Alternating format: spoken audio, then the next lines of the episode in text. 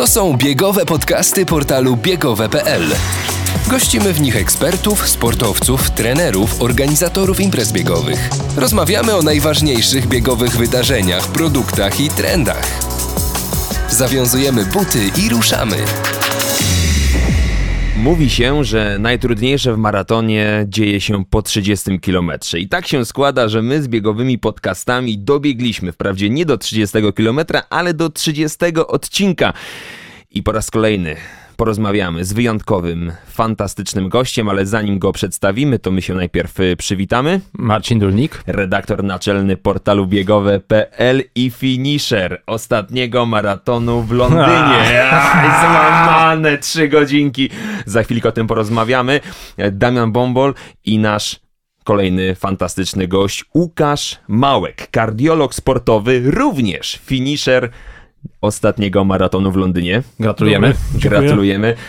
Łukasz Małek, kardiolog sportowy, autor i współautor ponad 150 artykułów naukowych w recenzowanych czasopismach, w książkach poświęconych kardiologii, kardiologii sportowej, no a hobbystycznie biegacz amator także w wersji ultra.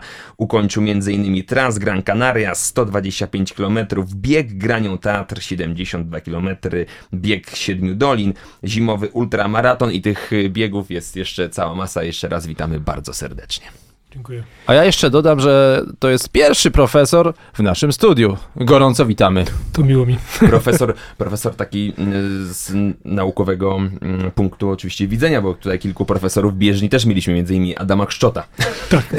E, tak.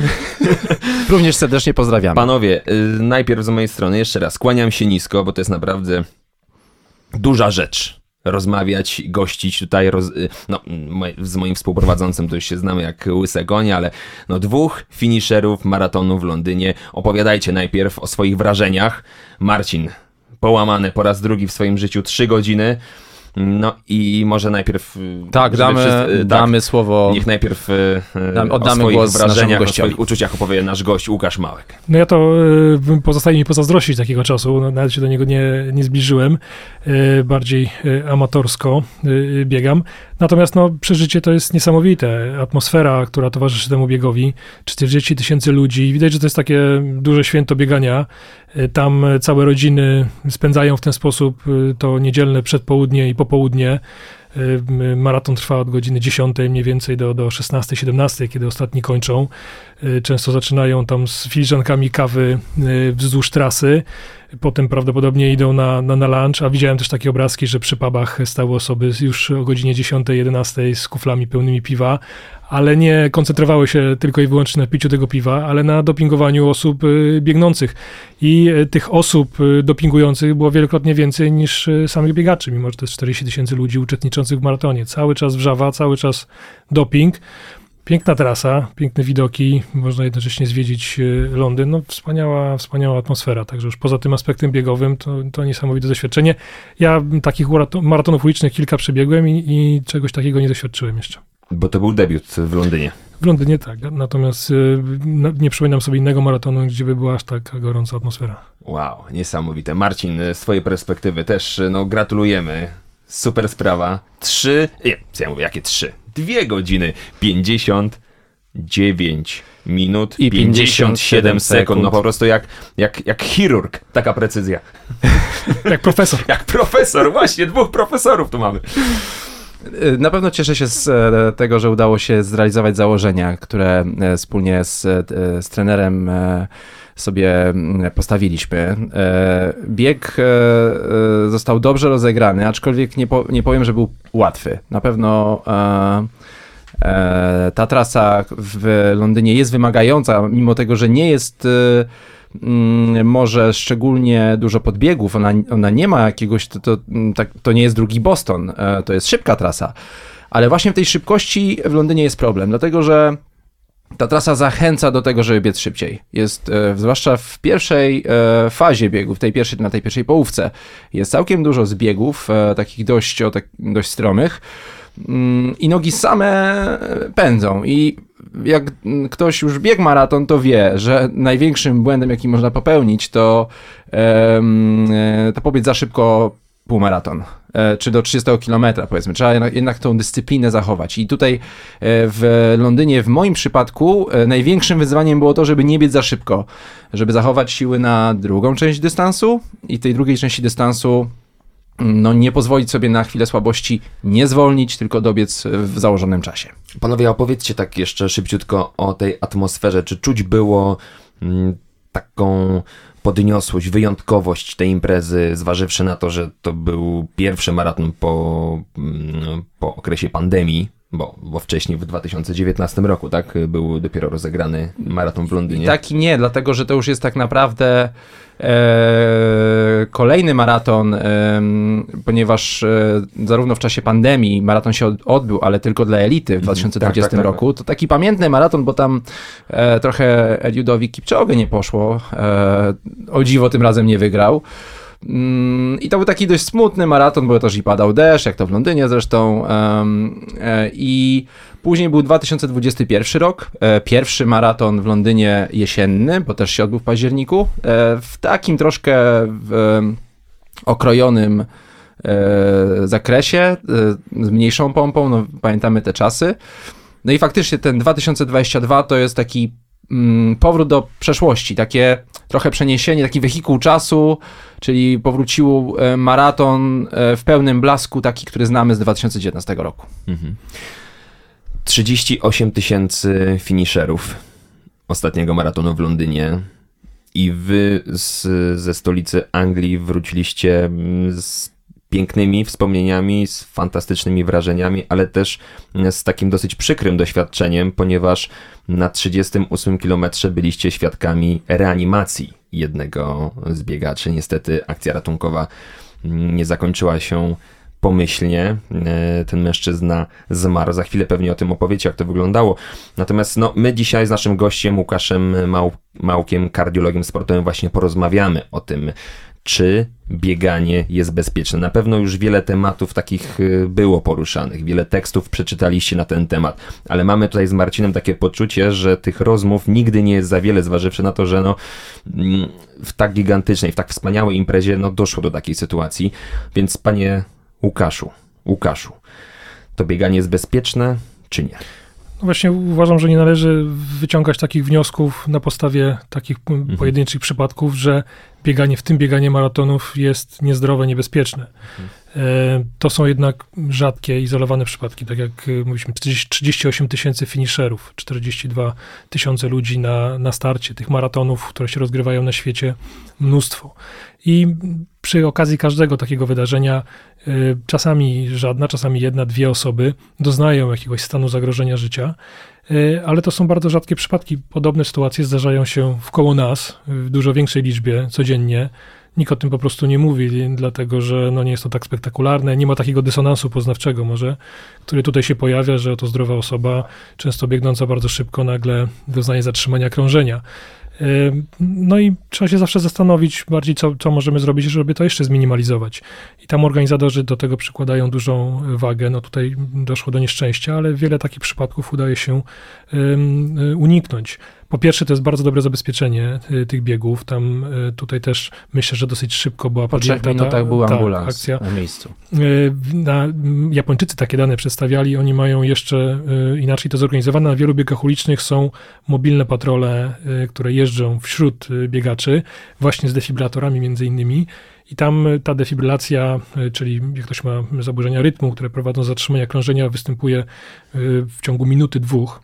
I, po, I są w stanie uratować no, 80-90% ludzi.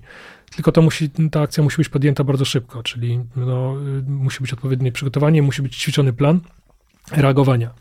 To jest jedna rzecz, żeby, żeby można było uniknąć takich wypadków. Druga to są badania profilaktyczne, które oczywiście nie są w stanie wszystkiego wyłapać, ale no jednak y, warto od czasu do czasu się sprawdzić. To jest tak, że one nie są obowiązkowe y, dla, dla wielu biegach. W, w Wielkiej Brytanii nie są. we Włoszech, w Hiszpanii, w niektórych krajach trzeba certyfikat y, przynieść, no ale też z tymi certyfikatami bywa różnie, tak? One są różnie podpisywane.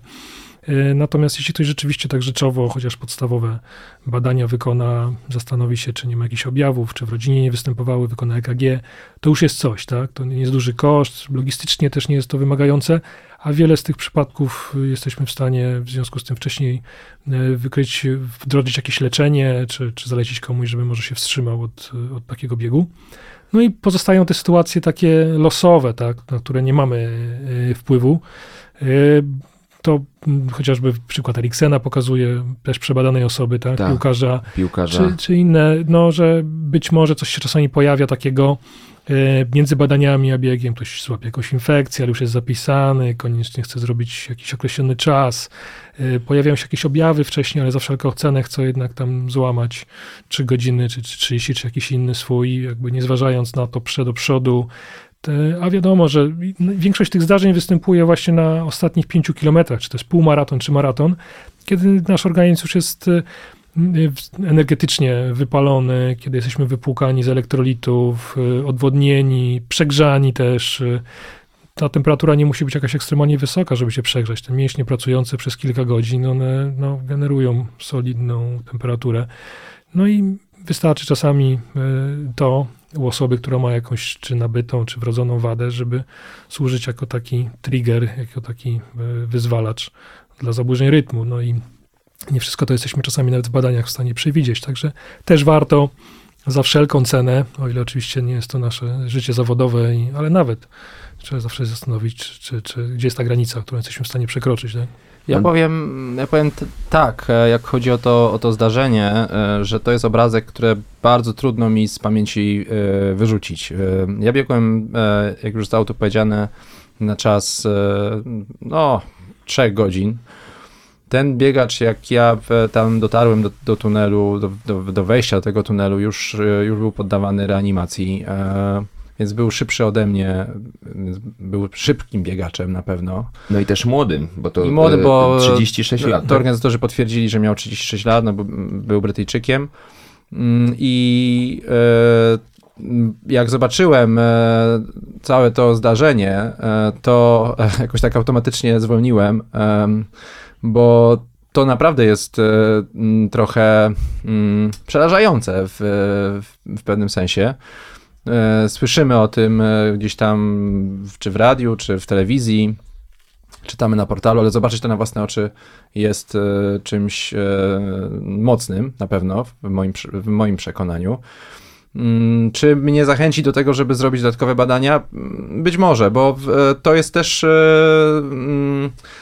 taka myśl, który, której nie mogę się pozbyć, że e, w tym miejscu mogę być równie dobrze ja. No, no bo to jesteśmy tak samo mniej więcej zbudowani. Mm, e, no też nikt z nas tak do końca takich badań nie przechodzi, tak bardzo pogłębionych, które by wszystkie wykluczyły możliwości. Ale tak z drugiej strony, jak na to patrzę, jak trochę miałem czasu, żeby o tym pomyśleć, to nie do końca znamy historię tego człowieka. To znaczy, nie wiadomo, czy, yy, czy, czy, czy, przypadkowo nie zażył czegoś przed biegiem, co yy, mogło wpłynąć na jego yy, stan zdrowia i jego jakby no, dyspozycję.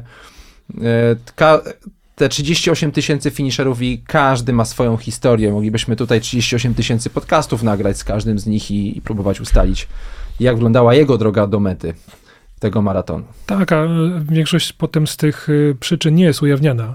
To są no, oczywiście poufne dane tak. Y, y, danej osoby, rodziny, lekarzy. W związku z tym pewnie się nigdy nie dowiemy, co tak naprawdę było przyczyną. Oczywiście są też osoby, które na przykład przeszły badania, otrzymały informację, że nie powinny biegać, a dalej biegają, tak? Też takie przypadki znamy.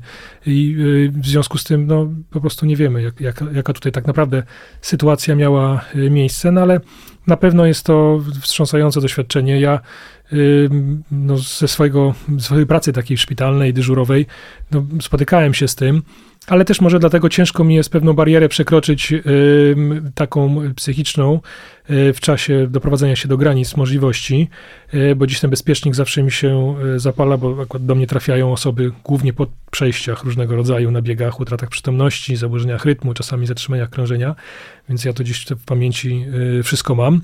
No, trzeba się zastanowić, tak naprawdę większość z nas robi to dla zdrowia, dla hobbystycznie, gdzie jest ta granica, którą jesteśmy w stanie właśnie przekroczyć bądź nie przekroczyć i, no, i, no i zwracać na to, na to uwagę po prostu.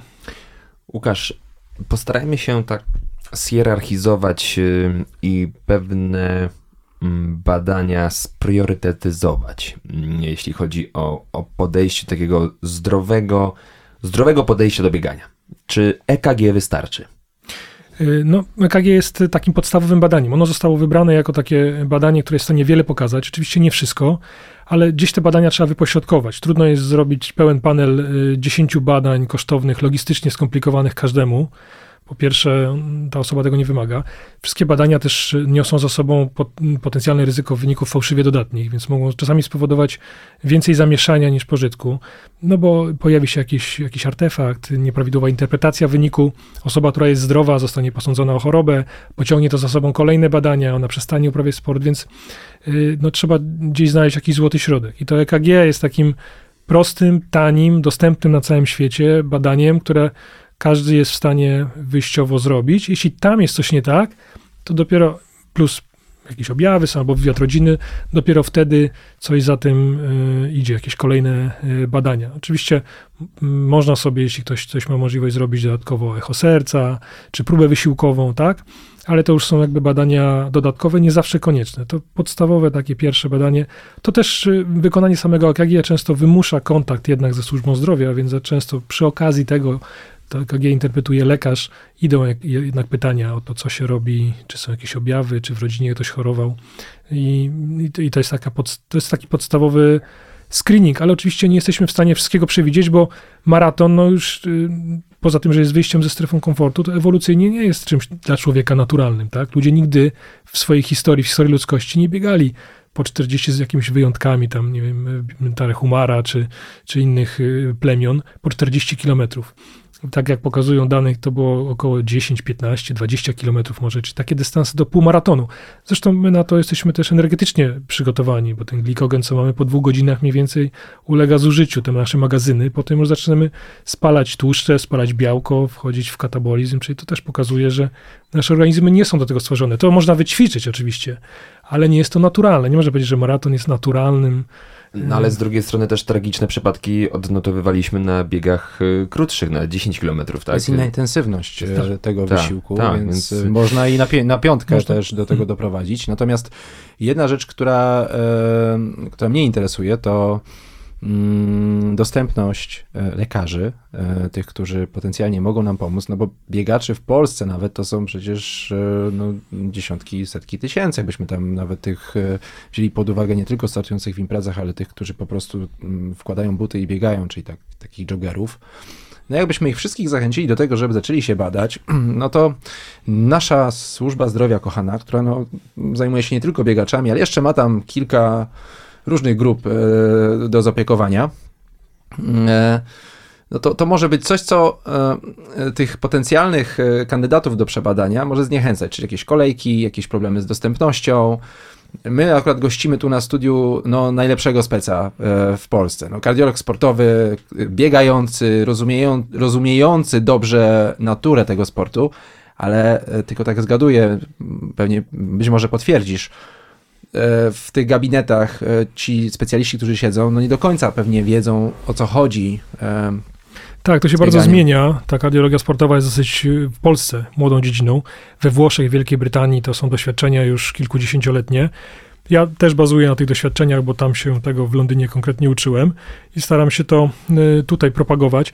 De facto od kiedy zmieniły się zalecenia, nawet do, jeśli chodzi o osoby młode, że to nie musi być lekarz medycyny sportowej, który ocenia takiego młodego y, y, człowieka, który nastolatka czy dziecko, które gra w jakimś klubie lokalnym, tylko to może być lekarz rodzinny, lekarz pierwszego kontaktu, to się troszkę ułatwiły te badania.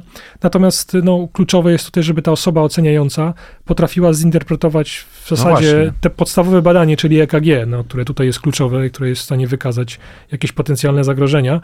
I y, kilka lat temu zostały opracowane kryteria, które my też staramy się popularyzować i one są popularyzowane na różnych konferencjach sportowych.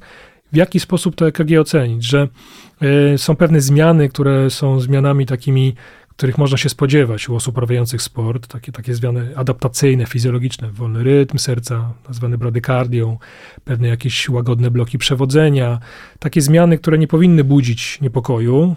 Ale to są jakieś zaburzenia. E, tak takie wynikające po prostu z tego, że to mhm. serce bije wolniej, że ono troszkę też strukturalnie wygląda inaczej osoby, która uprawia y, sport, ale to są zdrowe, zdrowe y, objawy. Natomiast okay. jest cała lista takich zmian w EKG, jeśli ktoś potrafi to EKG czytać, które są potencjalnie, mogą wskazywać na nieprawidłowości. I wtedy powinna się osobie, która to ocenia, rzeczywiście poświęcić na tym, na ocenie tego EKG y, kilka minut i zapalić czerwona lampka i powinno się skierować taką osobę na dalszą diagnostykę już do specjalisty, czyli wtedy do kardiologa. Ta lista nie jest długa, ona jest też dostępna online. Można się posiłkować materiałami, które też teraz internet dostarcza.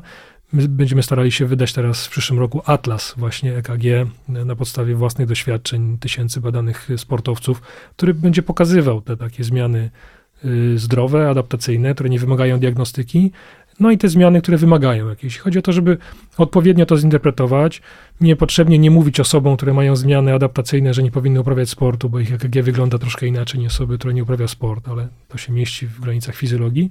A z drugiej strony, żeby nie przegapić tych, tych zmian, które potencjalnie mogą być groźne, no i, i nie pozwolić. Właśnie e, to, to jest e, e, pewne ryzyko kontaktu z lekarzem, biegacz ostatnie, co chce usłyszeć, to jest e, no skoro coś jest nie tak, nie, po prostu przestań, przestań biegać. To jest e, komunikat, którego no, biegacze na pewno nie chcą usłyszeć. I jak mm, to dotyczy również na przykład lekarzy o specjalności orto, orto, no, ortopedów, tak? Którzy no, wychodzą z założenia, że jeżeli coś boli, e, no to źródłem bólu jest aktywność, no to jak przestaniesz tę aktywność uprawiać, no to ból ustąpi. No to jest to dość logiczne, ale e, trudno się z tym pogodzić. I tutaj podobnie, idąc do lekarza, kardiologa, a jeżeli kardiolog powie, no mm, proszę pana, niech pan po prostu mm, poszuka innej pasji. Na Prowadzi przykład... oszczędzający tryb życia. No, często to, to, jest takie konserwatywne podejście dla spokoju własnego sumienia. Tak, Coś bo się dzieje, nie jest odpowiedzialność, pewni, prawda? Tak. Bo jest odpowiedzialność. Ja na przykład y, zaświecę zielone światło, a później e, będą problemy, przyjdzie rodzina e, i będzie jakaś odpowiedzialność za to, że nie zapaliłem jednak czerwonego światła. No tak, tylko chodzi o to, żeby tego nie nadużywać, bo y, konsekwencje tego dla danej osoby, a w skali globalnej to jeszcze większe, są takie, że my wyłączając z aktywności osoby, powodujemy, że one będą dużo większe konsekwencje tego podnosiły niż to ryzyko, często, które jest związane z aktywnością, tak? Bez ruchu właśnie nadwagi, otyłości, potem wszystkich chorób z tym związanych. I to dlatego na przykład w Stanach Zjednoczonych jest jeszcze takie podejście, że oni w badaniach przesiewowych nawet EKG nie robią, tylko wywiad i y, rodzinny i pytają się o objawy, wychodząc z założenia, że y, no, EKG to jest po pierwsze dodatkowy koszt, po drugie mogą być właśnie wyniki takie, które nie będą odpowiednio zinterpretowane i wyłączymy kogoś niepotrzebnie z uprawiania sportu, a patrząc w perspektywie całej populacji, te zdarzenia są na tyle rzadkie, takie y, w stylu zatrzymania krążenia, 1 na 50, na 100 tysięcy biegaczy, że lepiej jest po prostu zostawić to tak, jak jest, y, pozwolić ludziom biegać, a oczywiście jak ktoś y, będzie miał zatrzymanie krążenia, no to w skali populacji to i tak jest niewielki, y, niewielkie ryzyko. No ale my nie myślimy populacyjnie najczęściej, tylko myślimy o sobie, czyli indywidualnie. Jesteśmy osoby biegające często, tak, no, odpowiedzialni za rodziny, za siebie, no, jesteśmy w sile, w, w sile wieku, w związku z tym no, konsekwencje tego takiego nagłego zatrzymania krążenia mogą być no, bardzo duże, no więc zawsze trzeba się zastanowić. E, tak. Jasne.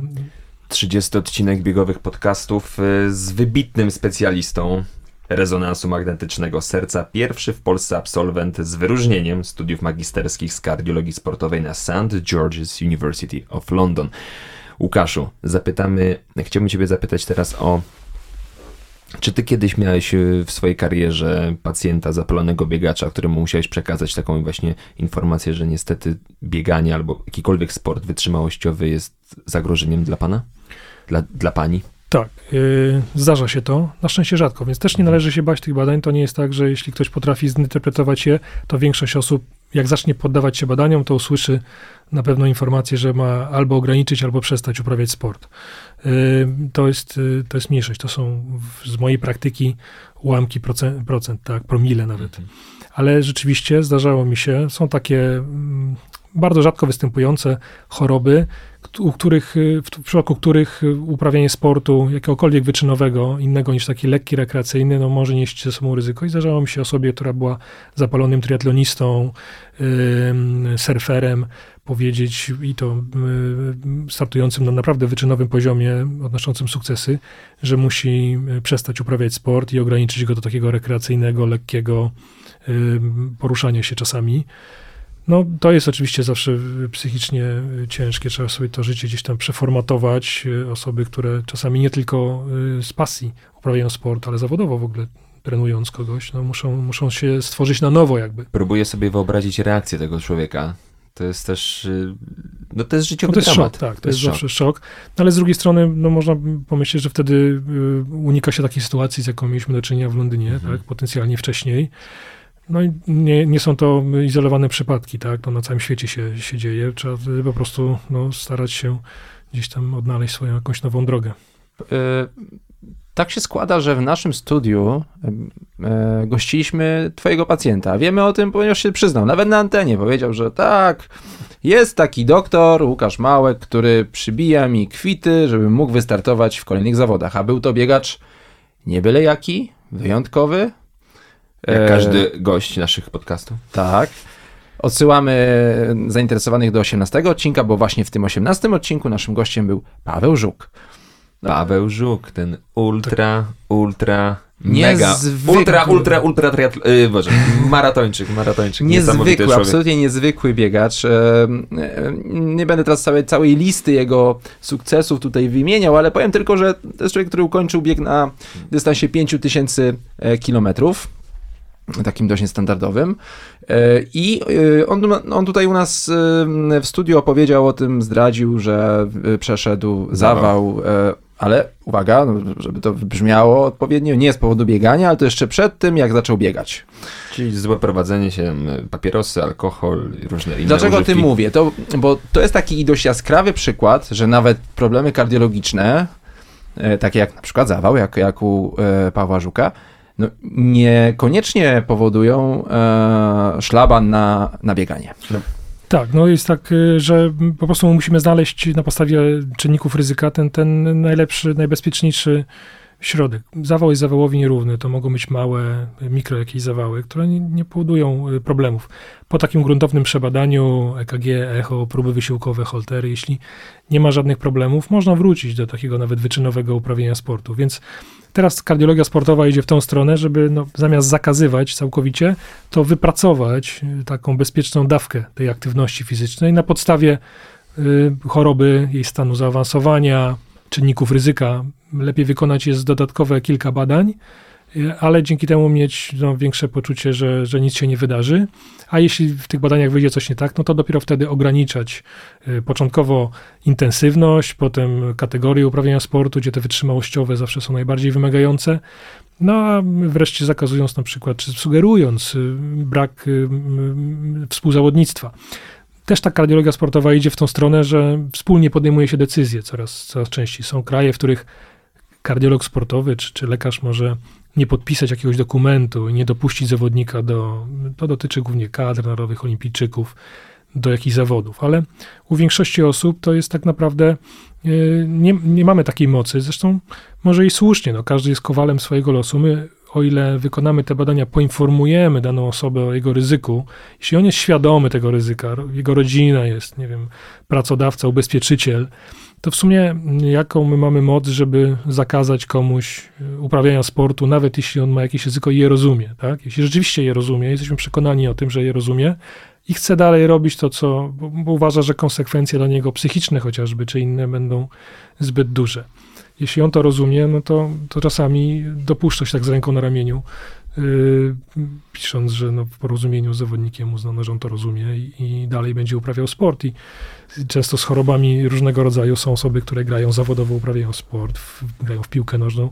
W Anglii w Premier League były osoby, które też pewnie byśmy najchętniej posadzili na ławce, ale to są duże pieniądze, duże oczekiwania i, i grają dalej. Ja, będąc na studiach, te, te, przypadki też y, oglądałem. W polskiej lidze też czasami grają osoby, które najprościej byłoby posadzić na ławce, bo jakieś tam mają y, mniejsze lub większe odchylenia w badaniach, ale właśnie poprzez takie wspólne podejmowanie decyzji uprawiają sport.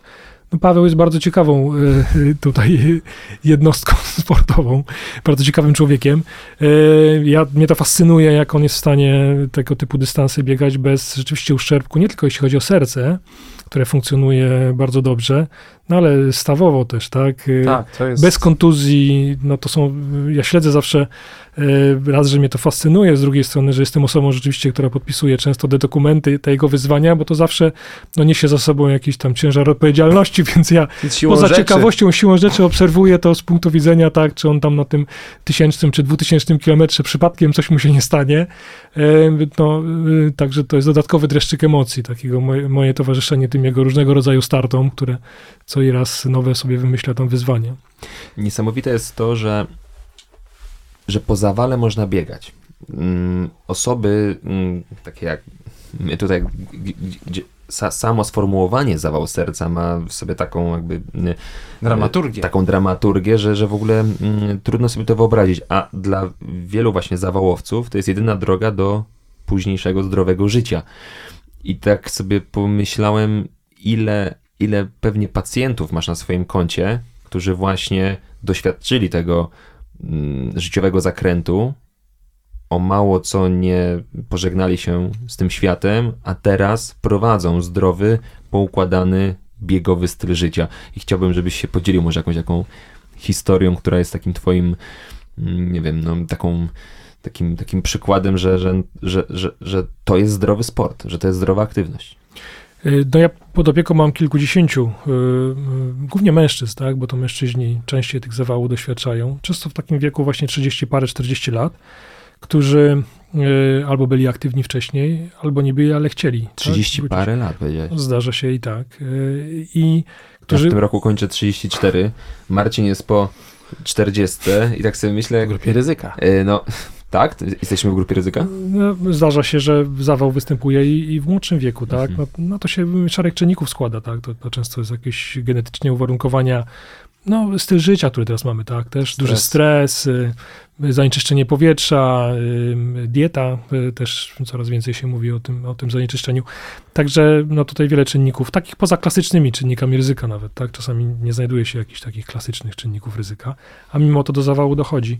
I mam pod opieką osoby, które no po zawale dalej mogą uprawiać sport, ja najczęściej opiekuję się osobami, które jednak już wcześniej uprawiały sport, y, miały, doznały zawału i chcą wrócić tak, do jakiejś formy uprawiania sportu, albo takiej samej jak wcześniej, albo podobnej, żeby móc y, kontynuować tą swoją przygodę. Ale oczywiście zdarzają się też osoby, które dopiero po zawale doznają takiego y, przebudzenia i, i no, lepiej późno niż, niż wcale zaczynają żyć sportowo. No, my, medycyna powinna odchodzić troszeczkę u nas jest za bardzo skupiona y, w Polsce na leczeniu zabiegowym, na przepisywaniu leków, czyli de facto już leczeniu powikłań. Y, a za mało się robi w kierunku promowania tego zdrowego trybu życia, żeby nie dochodziło do tych, y, do tych rzeczy, jak zawały, jak rozwój niektórych chorób i potem ich leczenia. No bo jeśli my będziemy zdrowi, no to nie będzie trzeba tego, tego wszystkiego leczyć. Przynajmniej nie w takiej, nie w takiej masie, jak, jak to teraz wygląda. To ja mam pytanie. Dlaczego serce kocha ruch? Dlaczego? Y, no, po pierwsze, tak, y, kilka argumentów jest takich, które ja mógłbym przytoczyć. To opisuję też w książce y, o kardiologii sportowej. Po pierwsze, jest to ewolucyjnie dla nas naturalne. My nigdy nie byliśmy zwierzętami, które pozostawały bez ruchu, jak, jak misie koala, y, gdzieś tam sobie y, żyjąc. Tylko my poruszaliśmy się właśnie te kilkanaście kilometrów. Bo większość historii ludzkości to jest ten okres zbieraczy łowców, którzy po prostu polowali, zbierali, przemieszczali się też, prowadzili taki koczowniczy y, tryb życia i pokonywali rzeczywiście kilkanaście kilometrów. I wszystkie układy nasze, układ hormonalny, układ immunologiczny, nerwowy, są wykształcone ewolucyjnie pod to dyktando troszeczkę. E, I trudno oczekiwać, że na przestrzeni ostatnich 50 lat, jak my przestaliśmy się ruszać, że biologicznie nasze organizmy się do tego dostosują.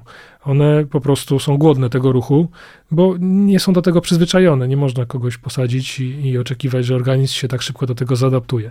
No więc y, z tego wynikają takie choroby, z którymi często się y, borykamy.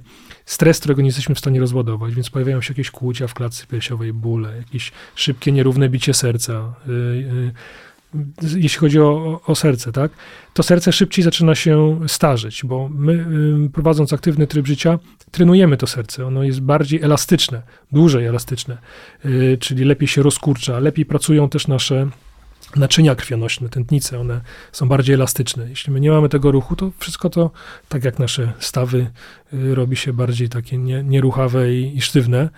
E, no i to są procesy, które spowalniają po prostu nasze starzenie, czyli my dzięki regularnej aktywności, są na to dane, żyjemy dłużej, o kilka lat średnio, osoby najbardziej aktywne to jest nawet 7 lat, ale też jakość naszego życia jest, e, jest lepsza.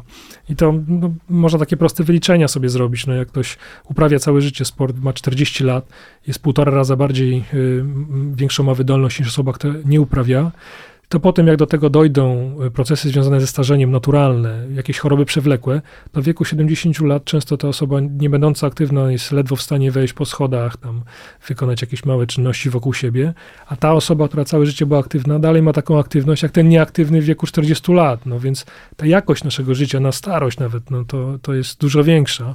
Czyli e, paradoksalnie nie zużywamy się, bo konserwujemy się, dobrze się konserwujemy. Pewien, tak. paradoks, bo logika mówi, no skoro tak y, mocno eksploatujesz swój organizm i serce, i stawy, i mięśnie i tak dalej, no to w pewnym momencie powin, y, organizm powinien powiedzieć stop, no w sensie, jakby, no bo ta sprawność powinna spadać, a tu się okazuje, że rośnie. No ćwiczymy, tak. My to, Właśnie. jak się mówi, tak jak, jak jest takie hartowanie, tak. My hartujemy ten organizm dzięki aktywności fizycznej. No to jest taki, taki mechanizm, że on w ten sposób jest w stanie reagować na różnego rodzaju znaczy, kryzysy. Znaczy to jest prawda, że serce zaprogramowane jest na jakąś określoną liczbę uderzeń? Y, do końca tak, tak nie jest, ale oczywiście optymalnie jest, żeby y, optymalne tętno to jest to między właśnie 50 a 60, tak? Oczywiście jak u osób, które uprawiają sport biegaczy ma 40 czy 35 uderzeń, to też nie jest źle, ale ja czasami dostaję takie pytania, no dobrze, no ale skoro serce jest zaprogramowane na jakąś określoną liczbę, że ja uderzam, ja biegam, a w czasie biegania to tętno mi wzrasta, to przecież to jest niezdrowe, no bo ja szybciej zużywam to serce. Tylko, że my biegamy przez godzinę, powiedzmy półtorej yy, codziennie albo co kilka dni i to jest ten moment, kiedy serce nabije szybciej, a odruchowo, dzięki takiej regularnej aktywności fizycznej, spoczynkowe tętno spada nam. Czyli per saldo sumarycznie my mamy dużo mniej uderzeń y, serca, bo przesuwamy te nasze tętno spoczynkowe w kierunku niższych wartości. A jednak mhm. większość czasu w tygodniu każdy z nas, czy śpiąc, robiąc inne czynności, spędza bez tej aktywności fizycznej. A rozumiem, my... że otyłość powoduje, że, ta, e, że to serce musi więcej e, krwi przepompować. E, w związku z tym to saldo tych uderzeń tak. jest no, pewnie wyższe. Tak, no opór jest większy, w związku z tym musi się bardziej napracować, tak? I w związku z tym no, szkodzi mu to. A to prawda, że w trakcie biegu nie wiem, na 10 km w półmaratonie, czy w maratonie, czy my w trakcie tego wysiłku przeżywamy kilka mikrozawałów, czy to są jakieś mity? Nie, no to są takie mity. Mikrozawały zdarzają się w ogóle w, w populacji. Y, badania rezonansu magnetycznego, to czym ja się też zajmuję, które są w stanie pokazać takie małe blizny na sercu po przebytych zawałach, które były prowadzone w populacji 60-latków w Stanach Zjednoczonych na przykład, pokazały, że około 5-7% z nich doświadcza y, jakiegoś zawału mikro na przestrzeni życia, nawet nie wiedząc o tym. Y, I są ślady tego właśnie w mięśniu sercowym, ale jak się z nimi porozmawia, to oni nie potrafią wskazać jakiegoś momentu, w którym mieli ból, czy no coś, co kojarzymy naturalnie z zawałem. Y, no to jest też y, takie małe mikrozawały, to jest element y, zużywania się serca czasami. Takie zmiany też naczyniopochodne obserwujemy w mózgu. Jak wykonamy rezonans magnetyczny mózgu, to tam też z wiekiem pojawiają się takie drobne incydenty. Czasami one mają mechanizm zatorowy, czasami obkurczą nam się jakieś małe tętniczki, doprowadzają do zawału, ale nie jest tak, że bieganie czy uprawianie sportu, w tym maratonów, doprowadza do mikrozawałów. To jest, to jest mit. To jest mit. Tylko taka różnica chyba jest, jak chodzi o mózg i serce, że e, w przypadku mózgu to jest taka powszechna wiedza, że e, no, ta, nie wszystko wiemy na temat mózgu. To tajem, jest jakaś tajemnica. jak on funkcjonuje. To, to chyba serce jest dla nas już no, mm, taką no nie ma tam zagadki, tak? Cały mechanizm działania, wszystko wiemy, tak? Czy jeszcze jest coś, czego nie wiemy? De facto tak, no nie potrafimy regenerować dobrze tego mięśnia sercowego, więc warto o niego dbać. Podobnie jak zresztą y, tkanki nerwowej. Y, nie potrafimy tych komórek, y, one są w fazie już popodziałowej, więc jeśli stracimy jakiś fragment mięśnia sercowego czy tkanki mózgowej, to ona się nie regeneruje. Tak jak nie wiem, skóra, czy nabłonek jelitowy, czy wątroba nawet, to tutaj niestety nie ma już, tam powstaje blizna, czy jakaś jama w, w, w mózgu, taka poudarowa i no, to jest fragment, który już nie uczestniczy w pracy. E, więc no, z tego punktu widzenia trzeba, im lepiej zadbamy o to własne serce, tym nam dłużej będzie A jak dbać oprócz biegania? dbać no, takim zdrowym y, trybem życia, który pewnie wszyscy tak y, na zdrowy rozum kojarzą, tylko ciężko jest w obecnych czasach y, to utrzymać, czyli poświęcać odpowiednią liczbę godzin na spanie regularnie, tak, nie, mitem jest mówienie, że są osoby, które potrafią spać po 2-3 godziny i nie odczuwają skutków tego, to jednak organizm musi się regenerować. Odpowiednio stosować dietę taką zbilansowaną i przede wszystkim nie przejadać się, nie nadmiernie kalorycznie, żeby ona A czy nie... tłuszcze powodują y, jakieś choroby serca? Mogą wywoływać tak, jakieś nadmiar tłuszczu. Taka najzdrowsza dieta to dieta śródziemnomorska, taka zbliżona do, do śródziemnomorskiej, czyli z ograniczeniem mięsa zwierzęcego, tłuszcze, ale jeśli już, no to roślinne, ale i też nie, nie nadmiarze no, powinniśmy unikać szkodliwych jakichś substancji, y, y, papierosów, tak, zanieczyszczenia powietrza teraz, ale też coraz więcej się mówi o czynnikach takich jak hałas, yy, które kiedyś tam nie były brane pod uwagę. Życie Wszystko w przewlekłym hałasie też ma znaczenie i też yy, odbija się na na, na, tego typu zdarzeniach. Tak? tak samo zanieczyszczenie powietrza. No z tym to akurat y, no, w warunkach warszawskich, no przed nami niestety y, sezon grzewczy. No to właśnie, o, to mamy pytanie do naszego gościa, właśnie.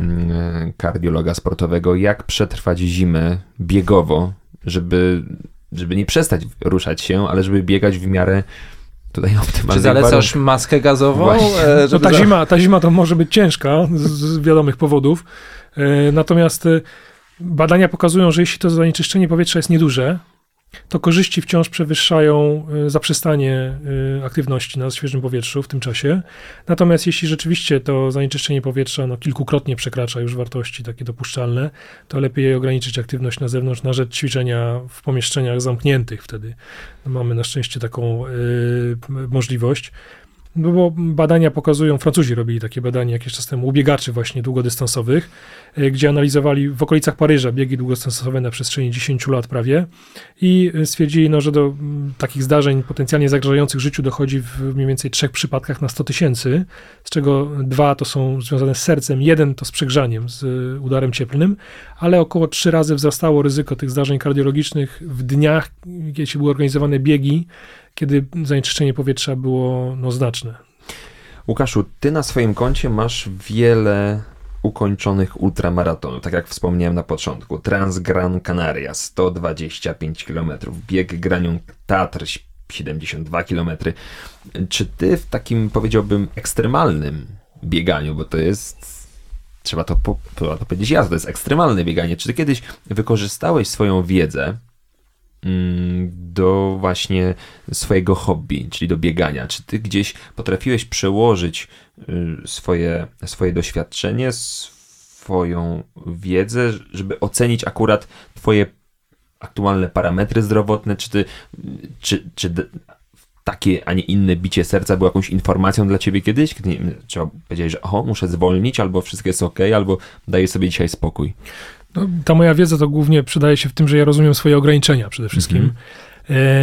e, osoby, które może nie mają takiej wiedzy medycznej e, i też żyją w takim e, często teraz przeświadczeniu, że dzięki treningowi są w stanie osiągnąć dowolne cele, e, no, łatwiej pewnie być może osiągają jakieś te, te wysokie cele. Natomiast e, no, ja nie zgadzam się z takim sformułowaniem, że nie ma rzeczy niemożliwych, że wszystko jest dla nas możliwe każdy ma, jeśli chodzi o sport, pewne predyspozycje genetyczne też wrodzone i to jest mniej więcej 60% z tego, co, co my mamy. To też pokazują badania, że y, ja też widzę u swoich y, no, y, osób, które badam, że jeśli ktoś uprawiał sport w dzieciństwie na przykład, nawet nie w formie takiej wyczynowej, ale trenował gdzieś w klubie i to serce wzrastało pod wpływem wysiłku fizycznego, nawet jak potem miał przerwę 10-20 lat, nie uprawiał sportu, bo z jakichś tam powodów i chce wrócić do tego sportu, osiąga dużo lepsze wyniki, jest mu Tak, łatwiej, tak. niż osoba, która y, nigdy nie uprawiała sportu i nagle doznaje jakiegoś olśnienia przebudzenia w wieku Mhm. 40-50 lat i wydaje jej się, że ona jest w stanie teraz łamać właśnie 3 godziny. Często już tak nie będzie, no chyba, że jest jakimś rodzynkiem wyjątkowym, który po prostu nie, nie doświadczył tego i się okazało, że te predyspozycje genetyczne i em, ja jestem tego świadom, że ja mam na przykład swoje ograniczenia i wiem, że pewnego poziomu nie, nie przekroczę. Ile bym nie trenował, jak bardzo bym się nie napinał, to pewnych wyników po prostu nie osiągnę, tak? I to nie jest tak, że każdy jest w stanie przebiec maraton poniżej 3 godzin. Nie każdy jest w stanie przebiec maraton. Ile by nie trenował, e, ile by z siebie nie dawał, nie będzie w stanie y, każdy przebiec, bo ma po prostu małe serce, za wysokie tętno, metabolizm tak skonstruowany, płuca tak, y, czy nawet y, układ kostno-szkieletowy zbudowany, masę ciała, że nie będzie w stanie tego osiągnąć. I to jest jakby ta informacja, która pozwala mi troszeczkę z dystansem podejść do, do, do moich wyników, że wiem, że plus y, wiek robi swoje też, tak? Często osoby też sobie z tego nie zdają sprawy, że jednak to jest kolosalna różnica, czy mamy 20, 30 czy 40 lat albo później. Ten okres regeneracji jest dużo dłuższy i no po prostu Ale właśnie a propos wieku, bo em, jest pewnie znany ci e, profesor Jan Chmura z Wrocławia, który takie bardzo ciekawe badania prowadził e, antropologiczne, ale tak się składa, że akurat na samym sobie. I w, już w takim zaawansowanym wieku e, w, no, podjął wyzwanie i biegał maratony w bardzo różnych warunkach, bo on tą koronę maratonów ziemi zrobił, e, zrobił więc tak. i tam Mhm. i w upale, i w mrozie, i tak dalej. No i ogólny wniosek z tych badań jest taki, że na tą aktywność, taką ekstremalną nawet, no, nigdy nie jest za późno, tak przynajmniej mówi na konferencjach. No to jest, e, oczywiście można powiedzieć, z punktu widzenia medycznego to jest e, przypadek kliniczny, więc na tej podstawie nie można wyciągać wnioski tak na podstawie jednego zdarzenia, bo mm, tak naprawdę, żeby zbudować jakąś e, do tego teorię, no to trzeba było przebadać nie jedną osobę, tylko setki, a najlepiej tysiące osób i wtedy wysnuć jakieś wnioski. To ciężko. Ciężko tak, jest na podstawie badanie. jednej osoby, tak, ciężko Mhm. jest takie badanie, ale że nie jest za późno, oczywiście, no ja mam y, pod opieką też y, zawodnika, który ma 88 lat, uprawia sport od, y, od wielu lat i startuje wciąż w Mistrzostwach Europy, w Mistrzostwach Świata w lekkiej atletyce.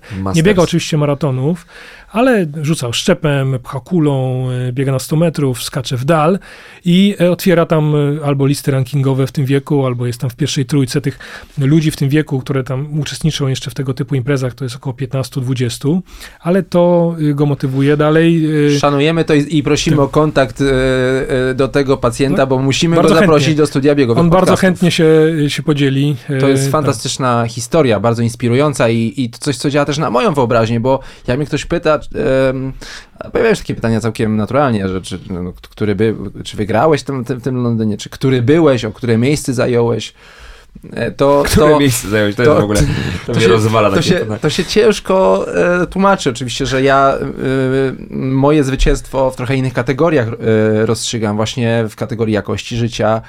I, I ja tak prześmiewczo troszkę, ale mówię, że ja, ja wciąż czekam na, na swoją szansę na zwycięstwo, bo będzie, mam nadzieję, okazja w M80 się pościgać. Ja E, też na to liczę, tak, to że w właśnie- tych kategoriach IMO się będą bardziej przesuwały, tak. żeby zachować tą To aktywność. jest mój plan właśnie i, i dlatego e, bardzo chciałbym z takimi osobami rozmawiać, żeby próbować sobie siebie samego zwizualizować w tym wieku i, i też czerpać tą inspirację z ich strony. Łukaszu, co byś nam radził? Nam tutaj, mnie i Marcinowi. Ja y, w tym roku kończę 34 lata. Marcin y, chwilę temu skończył 40 Dwa lata temu. dwa lata temu.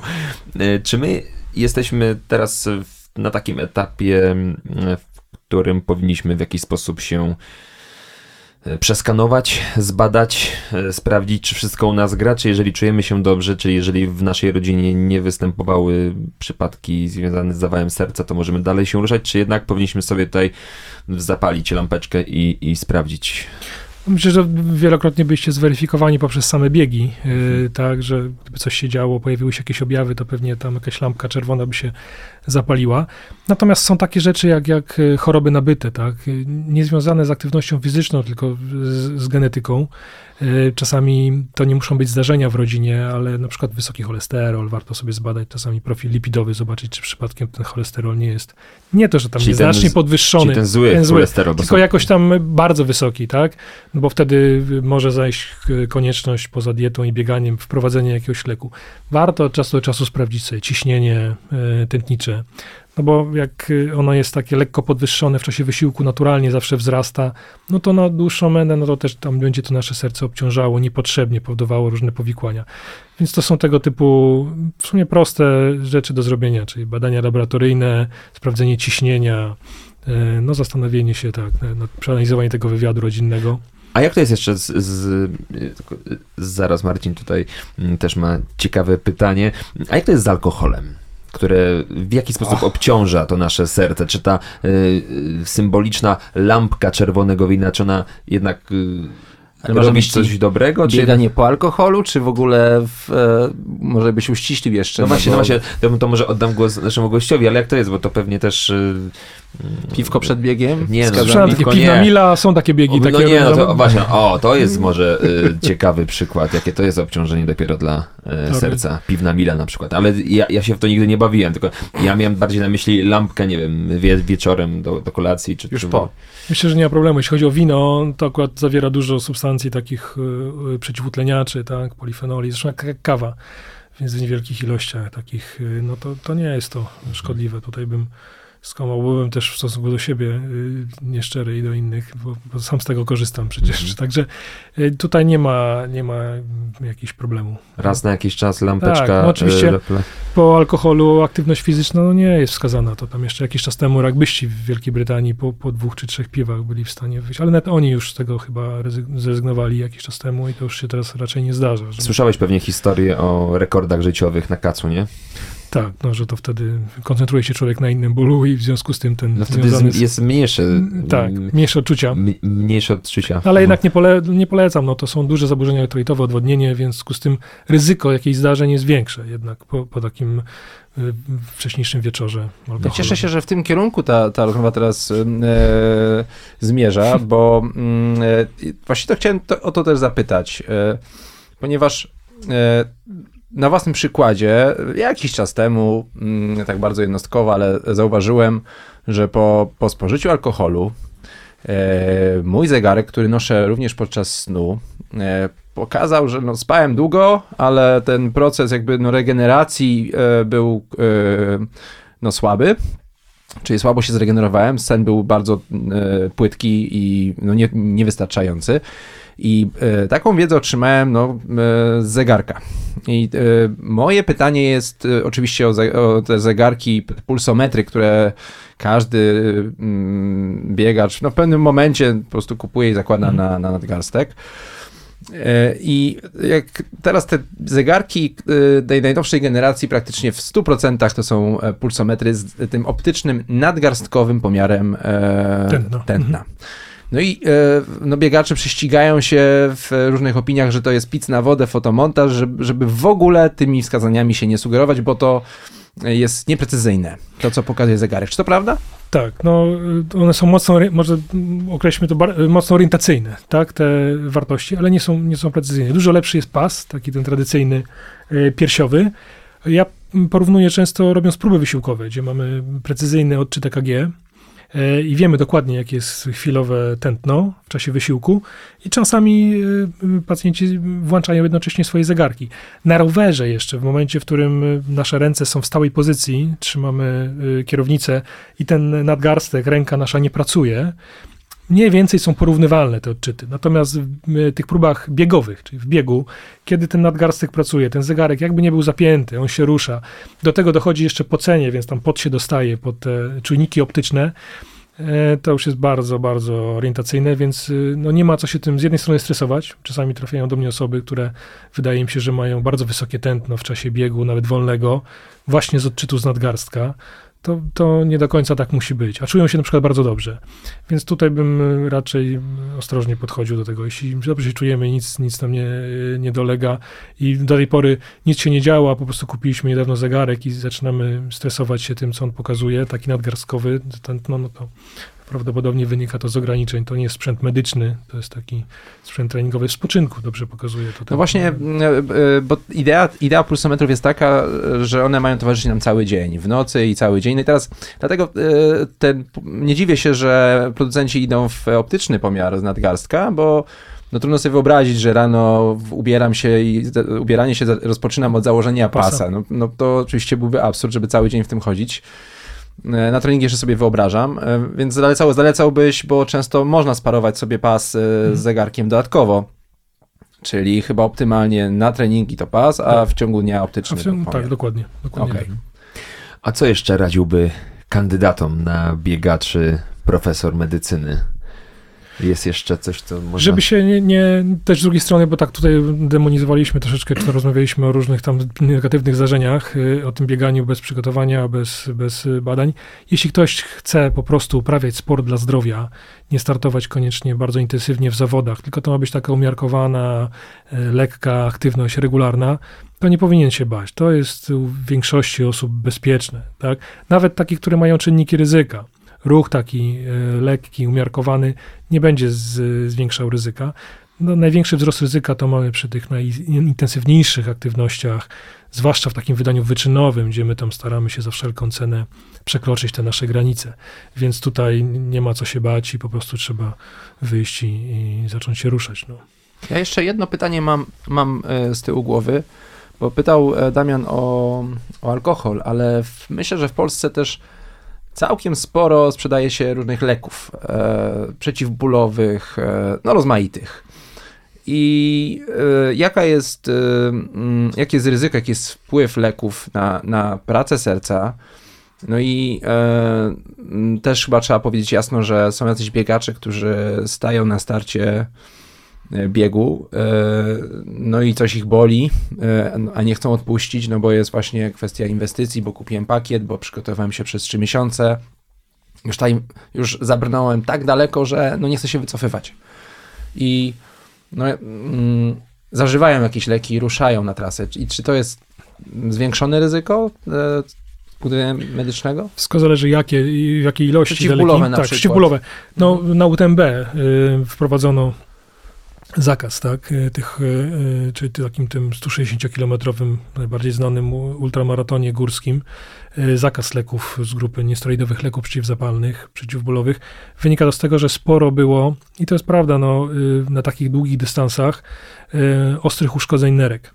Y, z jednej strony sam wysiłek y, powoduje odwodnienie i te nerki troszkę gorzej zaczynają pracować, bo mniej dostają, mniej filtrują krwi, w związku z tym pracują trochę na pusto, a dodatkowo no, jednak te leki, szczególnie w dużych dawkach zażywane, przeciwzapalne też obciążają dodatkowo nerki.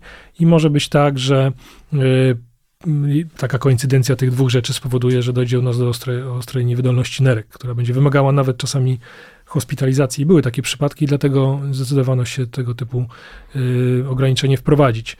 Oczywiście to wszystko zależy od długości biegu, od wodnienia, od stanu naszych nerek, no ale też od dawki tego leku przeciw, y, przeciwzapalnego. Po drugie, no, te leki przeciwzapalne czasami no, wyłączają nam doznania bólowe, więc my nie do końca jesteśmy w stanie kontrolować stan naszych stawów kontuzji. Czasami możemy biec naprawdę z Pogorszyć do, sprawę. Dochodzą, dochodzą endorfiny jeszcze i to może jeszcze pogorszyć, e, pogorszyć sprawę, które też zmniejszają doznania bólowe. E, ostatnio słyszałem historię właśnie, jak te endorfiny zostały odkryte, czyli to te pozytywne hormony, które powodują, że czujemy się dobrze po biegu. To było w czasie maratonu w Stanach, kiedy kobiety zaczęły biegać maratony. Nie było jeszcze biustonoszy takich dedykowanych do biegania, co one biegały w normalnych takich z fiszbinami i często miały rany takie do, do, do krwi na mecie i zgłaszały się do punktów medycznych z zupełnie innymi e, rzeczami, tam e, ranami na stopach, teraz w ogóle nie zwracały uwagi, no bo nie widziały tego. No i e, w punktach medycznych zaczęto zadać pytanie, no ale to nie widzi pani, że tutaj ma pani ranę do, taką do, do, do kości praktycznie na obojczykach z powodu biustonosza, który pracował przez cały maraton. No i to tknęło kogoś, żeby zacząć badać i odkryto endorfiny właśnie. To jest taka historia ponoć. To jest, to jest moim zdaniem, to jest ciekawostka tej rozmowy. To jest w ogóle wow. super.